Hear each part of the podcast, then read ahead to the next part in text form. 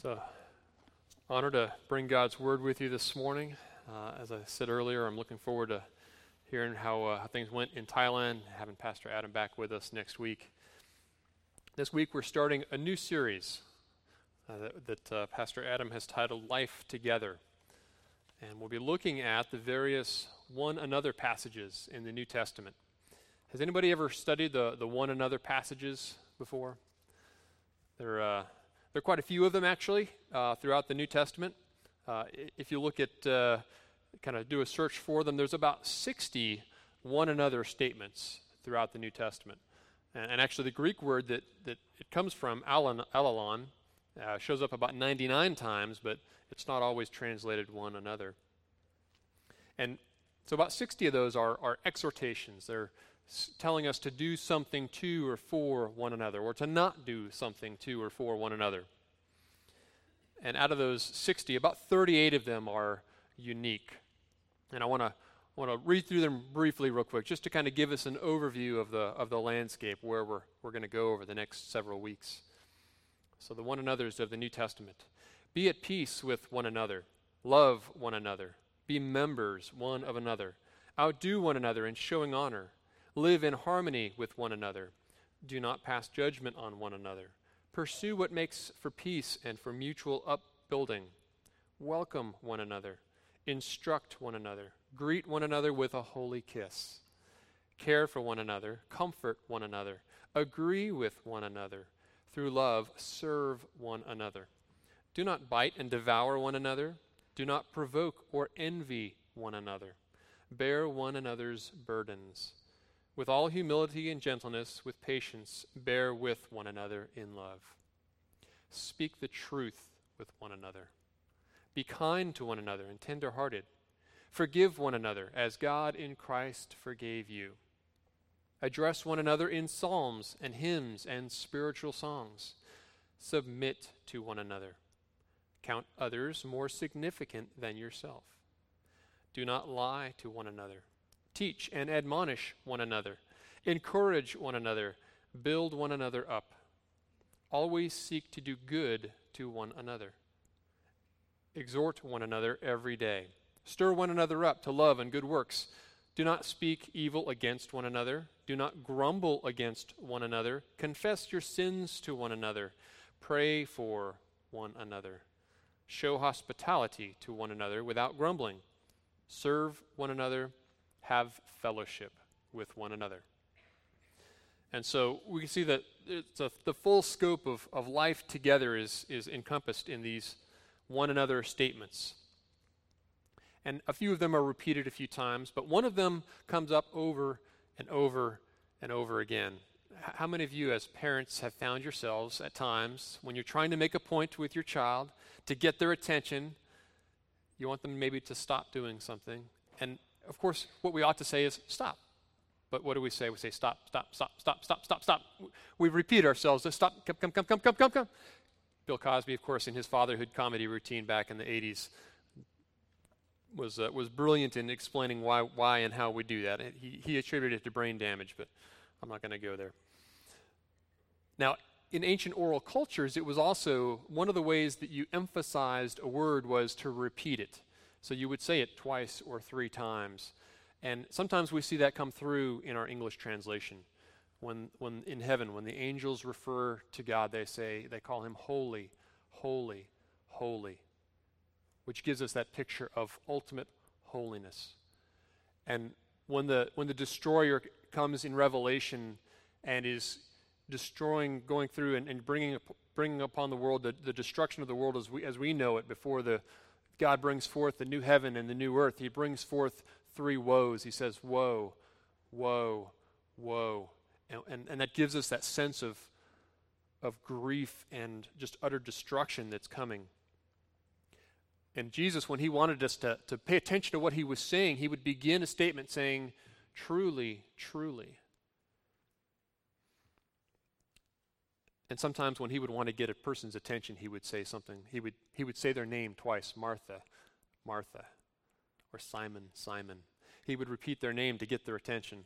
And there are many times when words are repeated in the original language that get translated in English as, Surely this or extremely that. We, we added a modifier on it, but really in the original language it was repeated. So repeating things is, is a way to, to get our attention. and so we'll see this one phrase come up over and over again in our text today. Now, I want to set the, the, set the stage for us on, as we, before we dig into the text. Jesus and his 12 disciples are sitting in the upper room in Jerusalem. It's about 12 hours, or tw- about 24 hours before the Passover will begin. They've just finished a meal together, and Jesus takes off his robe and he washes the disciples' feet. Judas Iscariot has just been identified as one who will betray Jesus, and he walks out of the room. And so join me now in John chapter 13, beginning in verse 31.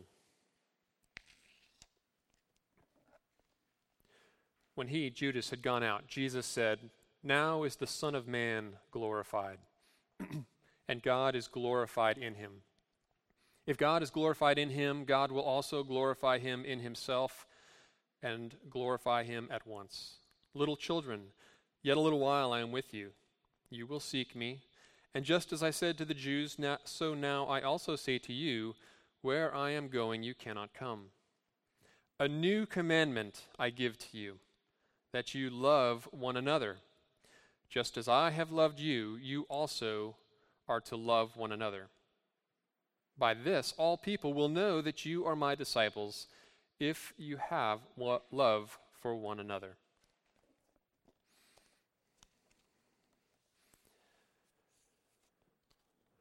Jesus is preparing his disciples for his departure. He, has been preparing them for this for some time. He's been telling them that he is going away, but they really didn't get it. And even at this point, they, they get hung up on that, on that announcement that he's going up to a place where they can't go. That's, that's a bit of news to them. They've heard him say it to others. And, and Peter especially kind of gets hung up on that. And then they miss, I think they miss the commandment the first time he says it. Because as soon as he gives this commandment, there in, in the next verse, Peter says, oh, Lord, where, where are you going? And with grace and patience, Jesus goes through and he, and he answers their questions. And um, Thomas has a question, and Philip has a question, and and Judas, son of Simon, has a, they have this discussion about what where Jesus is going and what he's doing and, and what does this all mean. And eventually Jesus comes back to this commandment again down in chapter 15, verse 12. And we know that John, the author of, of this gospel, he, he eventually got the message. And his first letter that he wrote is, is rich in this theme of loving one another. In fact, First John in especially chapter 4, can be seen as a, almost a commentary on this commandment. And Peter, you know, who, despite his initial distraction, I think he, he got the point as well. And in, in his first letter, he repeats this twice this idea of loving one another. Paul wasn't there, of course, but, but we know he got the memo because it shows up twice in Romans and twice in First Thessalonians, and it's, it's a common theme in, in most of his letters to the church to love one another. In fact, 15 times in the New Testament, we are told to love one another. This is something that God wants us to get. He wants us to pay attention. This is important. So we come to the commandment. The commandment is to love one another. And the question is why commandment? And is it really new? Jesus obviously saw that love was a was central to a life of faith and obedience to God. He had been asked several times during his ministry what was the most important commandment, and what did he always come back to? What was the highest commandment? He came back to Deuteronomy 6 5 that Keith read for us earlier. You shall love the Lord your God with all your heart, and with all your soul, and with all your might.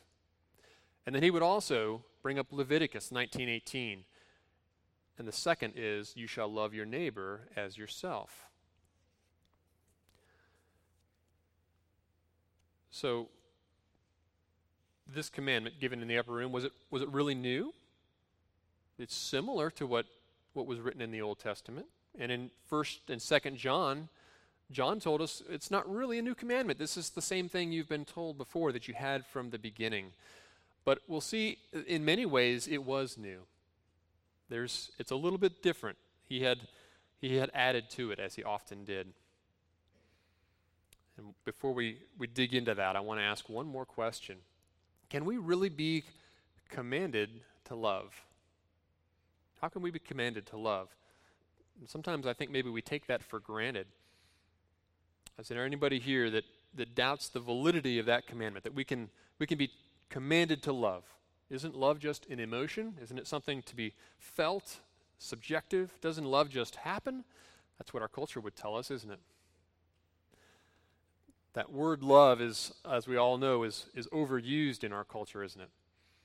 We speak of, we use the word love to describe our feelings for our favorite food, our favorite sports team, our pets, our spouse, our children. And yet, that word has different meanings in each of those scenarios, I would, I would hope. For others, it's a, it's a collection of strong emotions, and they, they reserve the use of the word, but often it becomes a, a puffed up cover for infatuation or lust or a selfish desire for someone else's praise. And that's not how the Bible talks about love.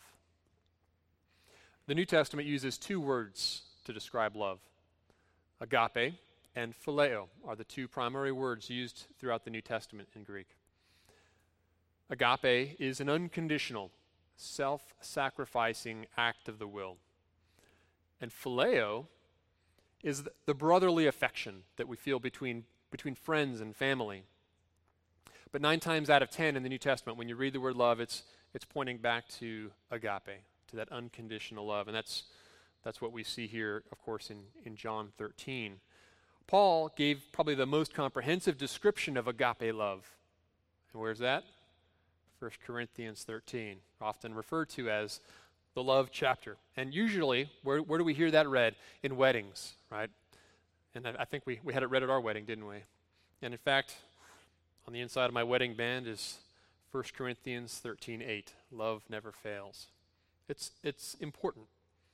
And it, but if we look at the broader context of 1 Corinthians 13 where he talks about love, it's in the middle of this this three-chapter dissertation on on spiritual gifts and roles within the church and, a, and an emphasis on speaking in tongues.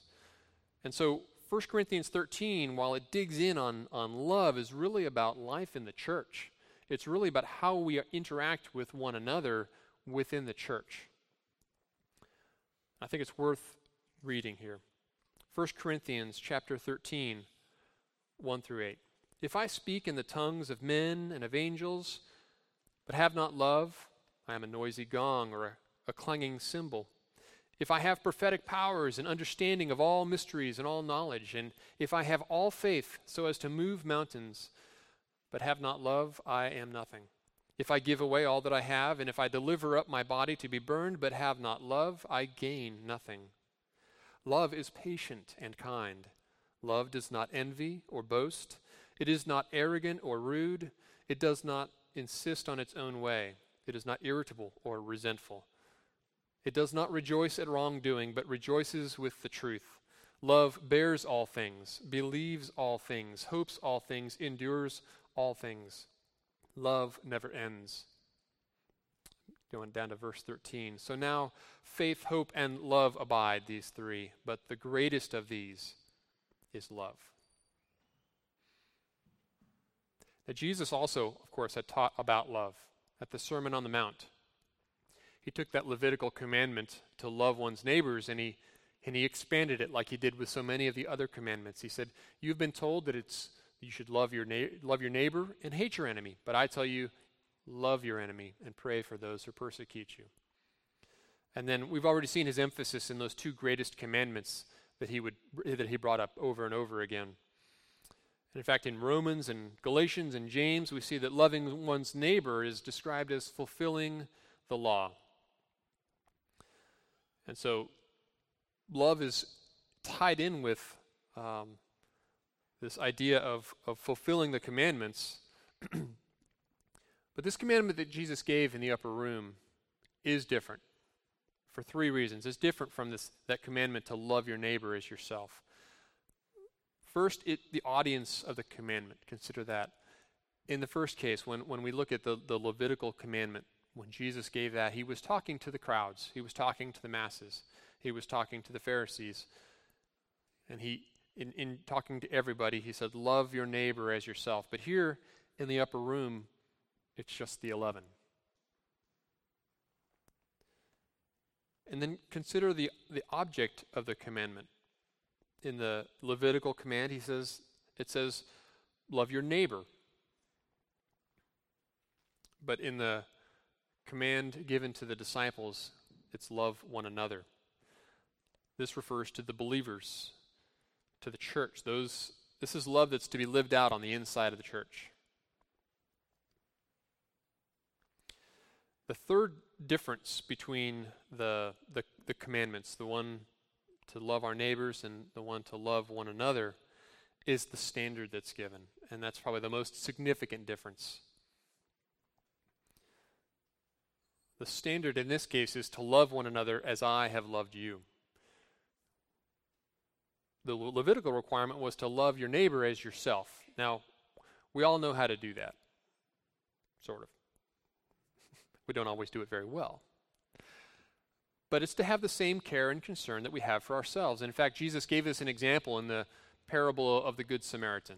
When he was asked, Who is my neighbor? he told the parable of the Samaritan who took care of the, the Jew had, who had been beaten on the side of the road and, and cared for him. And so that gives us an example not only of who our neighbor is, but, but how we ought to care for them.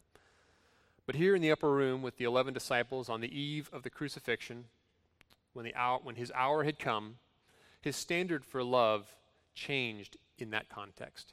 Rather than loving as we love ourselves, now he tells us to love as he has loved us.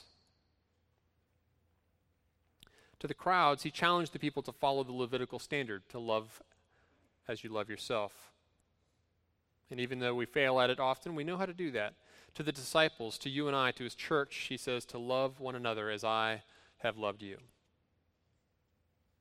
Now, for the disciples, consider how they heard that in that setting. We read it with, with the cross in mind, don't we? But in this case, they were, they were here in the upper room less than 24 hours before the crucifixion. Their immediate context was clean feet. He had just humbled himself to the point of being a servant before them. And so this, this created initially probably a, an impression of, of servant love, servant like love and that's certainly true. But a few minutes later, as he would continue in this upper room discourse, he would hint at the fullness of his love. And we continue in John 15, starting in verse 12. He repeats the commandment, saying, This is my commandment, that you love one another, as I have loved you. Greater love has no one than this, that someone lay down his life for his friends. You are my friends if you do what I command you.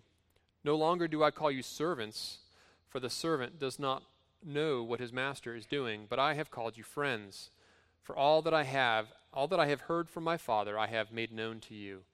You did not choose me, but I chose you, and appointed you that you should go and bear fruit, and that your fruit should abide, so that whatever you ask the Father in my name, he may give it to you. These things I command you, so that you will love one another. Within 24 hours, they would begin to fully understand the fullness of his love, but not before abandoning him and denying him and doubting him. Do you understand the fullness of his love for you? We can't truly grasp the enormity of Jesus' love without considering the gravity of our sin and the depravity of our souls. Romans 1 reminds us that we have denied God. We have failed to give him glory that he is due and to give him thanks because of who he is. Romans 3:10 goes it makes it very clear. No one is righteous, no, not one. No one understands, no one seeks for God. All have turned aside. Together they have become worthless. No one does good, not even one. And if you think you have a, a loophole that that doesn't quite apply to you, just a few verses later in Romans 3:23, all have sinned and fall short of the glory of God. God is a perfect, holy God who deserves our singular devotion, our praise, who ought to be worshiped and loved above all other things. But we, all of us, we fail because of our pride, because of our selfishness, because of idolatry, because we're sinful by nature. None of us is worthy of God's mercy or love. And because of our sin, we deserve death.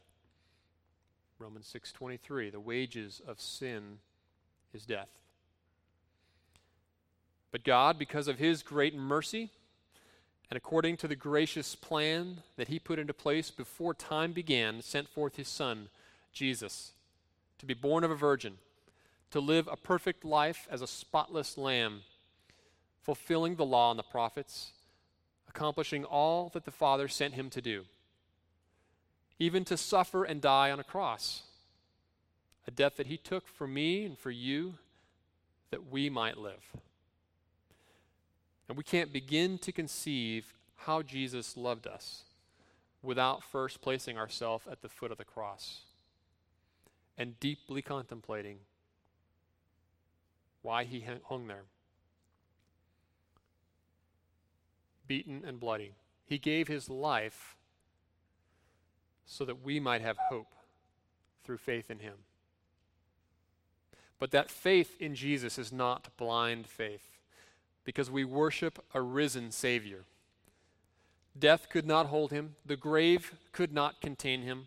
He rose triumphant to prove that he is Lord of Lords and King of Kings, the Alpha and the Omega, the beginning and the end, the Lion of Judah and the Lamb of God who brings salvation for his people. That is how much Jesus loved you. Does that mean that we're called to die for one another? Maybe. Certainly, our love for one another must be a sacrificial, deny yourself, put the other person first kind of love. Now, obviously, we can't save one another, but that's, that's not the point of his standard that he gives us. The point is that the church, within the church, we must be characterized by a kind of love that you won't see anywhere else in the world a supernatural love that points people to Christ. The only place you might see that kind of love is between a husband and a wife. Speaking of husbands and wives, let's turn to Ephesians 5. Ephesians 5:25 says, Husbands, love your wives as Christ loved the church and gave himself up for her, that he might sanctify her, having cleansed her by the washing of water with the word, so that he might present the church to himself in splendor, without spot or wrinkle or any such thing, that she might be holy and without blemish. In the same way, husbands should love their wives as their own bodies. He who loves his wife loves himself. For no one ever hated his own flesh, but nourishes and cherishes it just as the church, the, as Christ does the church, because we are members of his body. Therefore, a man shall leave his father and mother and hold fast to his wife, and the two shall become one flesh. This mystery is profound, and I'm saying that it refers to Christ and the church. So we see the same standard, the same standard of love for a husband to his wife as we are given one to another within the church. In fact, that, that same illusion that, that that marriage relationship is, is a comparison of Christ and his church. That's the kind of commitment that we're called to have one to another. So, so, what does it look like to love one another as Christ loved us? Obviously, within that immediate context for the disciples, it was given in, in sacrificial love as he washed their feet in the larger context, as they would soon understand, it was that sacrificing love, putting one another's needs before your own, even to the point of being willing to die for the beloved. How often do you intentionally seek to show someone honor or kindness or grace simply so that they would know and feel that they are loved? If you think about it, all those other one another exhortations are the unpacking and the explanation of what it means to love one another. Let's consider just a couple of them. Romans 12:10 says to love one another with brotherly affection and to outdo one another in showing honor. I'm going to have another sermon on that, so I'm not going to I don't want to dig into that too much, but love one another with brotherly affection. Galatians 6:2 bear one another's burdens and so fulfill the law of Christ. Care for one another. Ephesians 4:32 through 5 verse 2 be kind to one another, tender-hearted, forgiving one another as God Therefore, be imitators of, of God as beloved children, and walk in love as Christ loved us and gave himself, himself up for us, a fragrant offering and sacrifice to God. Philippians 2 1 through 5. Have this mind among yourselves, which is yours in Christ Jesus, who, though he was the form, in the form of God, sorry, I started the wrong verse there. Philippians 2, starting in verse 1. So, if there is any encouragement in Christ, any comfort from love, any participation in the Spirit, any affection and sympathy, complete my joy by being of the same mind, having the same love, being in full accord and of one mind. Do nothing from rivalry or conceit, but in humility can count others more significant than yourselves. Let each of you look not only to his own interests, but also to the interests of others. We're to be humble with one another. And finally, 1 Thessalonians 3, verse 12. May the Lord make you increase and abound in love for one another.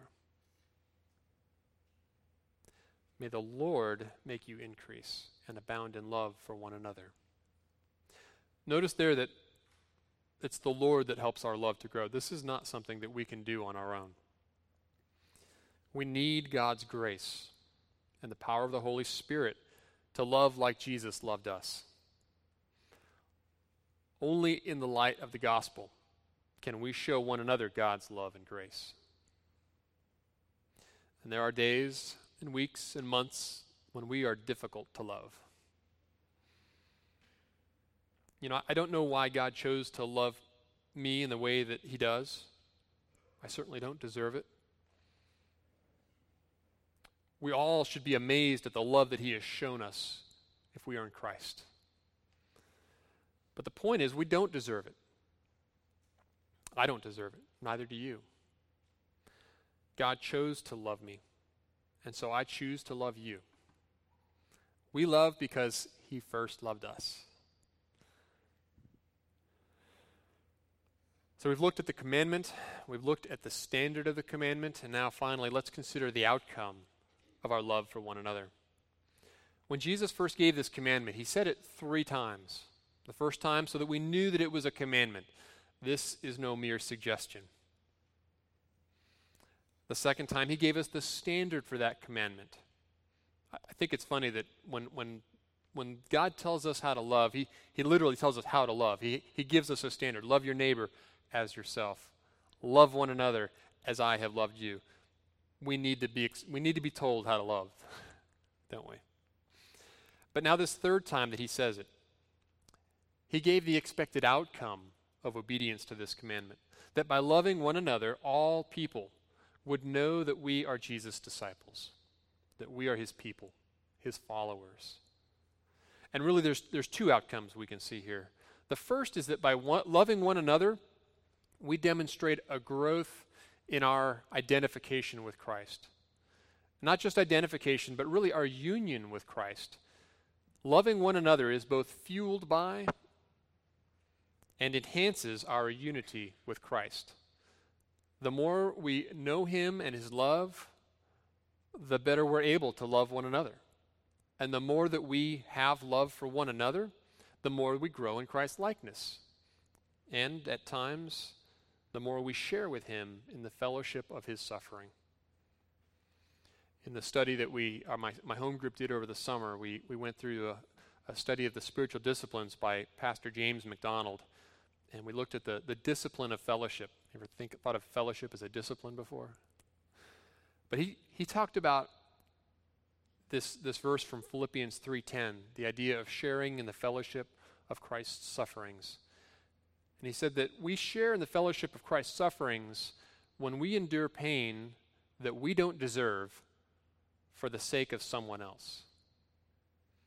We share in, this, in the fellowship of Christ's sufferings when we endure pain that we don't deserve for the sake of someone else. And we grow in Christ's likeness. We grow in our unity with Christ as we share in his sufferings. In fact, let's go back to John and scan the text between John 13:35 and 15:12 and you'll see that as Jesus explains the idea of, of his going away and he, he promises the, the Holy Spirit, he talks about abiding in him as the, the vine.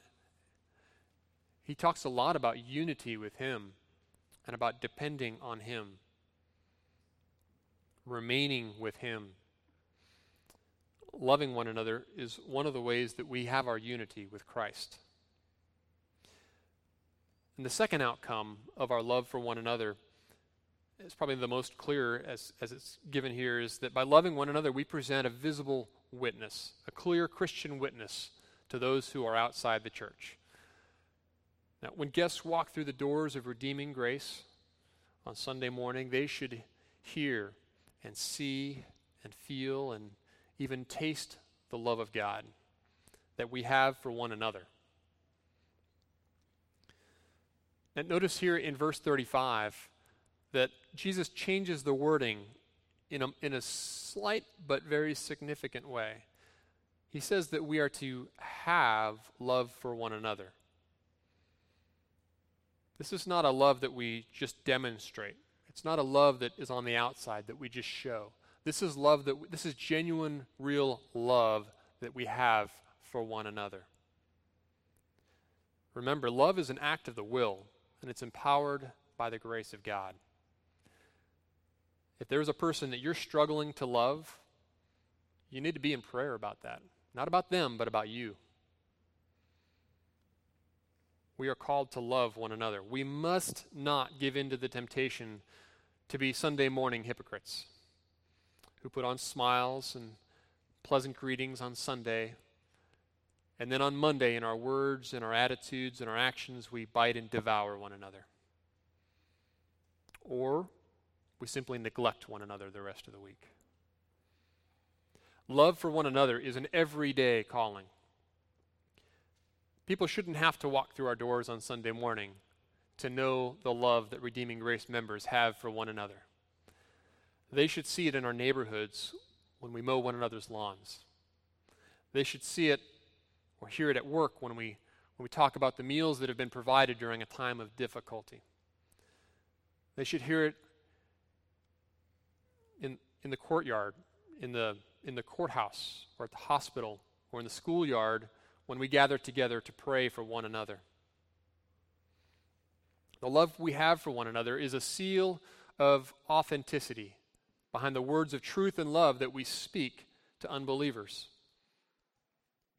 Our love for one another empowers and strengthens our gospel ministry to the nations. Now, like most of the commandments, we're not going to keep this one. We're going to fail at it, aren't we? We will try to do it ourselves, and we'll get burned out, we'll get frustrated, and we'll feel as though somehow not only have we let one another down, we've let God down. But let's not forget the good news. If you are in Christ, if you have trusted in his shed blood to cover your sins, you are freed from all condemnation. We need to trust not only in his ability to save us from our sin, but you need to trust in his power to strengthen and fill you for the work that he's called you to do, and that includes loving one another. He's called us to do it. He will strengthen us for the task. Let's strive to outdo one another in showing honor. Let's encourage one another. And above all, never stop loving one another. Let's pray. Heavenly Father, Lord, what a what a blessing it is to be in your family, to be called by your name, to be a part of redeeming grace, to be a part of your church that you have created, you have established, and that you are calling to, you, to yourself.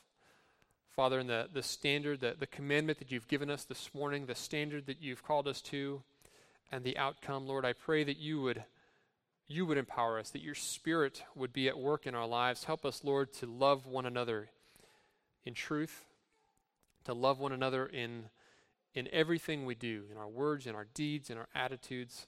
Father, I pray that we would be a people who are known for our love for one another. And Lord, not just for our sakes, but for the sake of those who see and those who will know you because of the love that we have for one another. Lord, we, we focus so much outwardly because you've called us to, to be a witness to the world around us. But Lord, we are strengthened as we look outward. We are strengthened by our love for one another. And I pray that you would you would equip us, enable us to live out that love in joy and in a way that builds one another up. Father, I pray that you would be glorified this morning as we seek to love one another, as we seek to love you as we ought. In Christ's name I pray. Amen.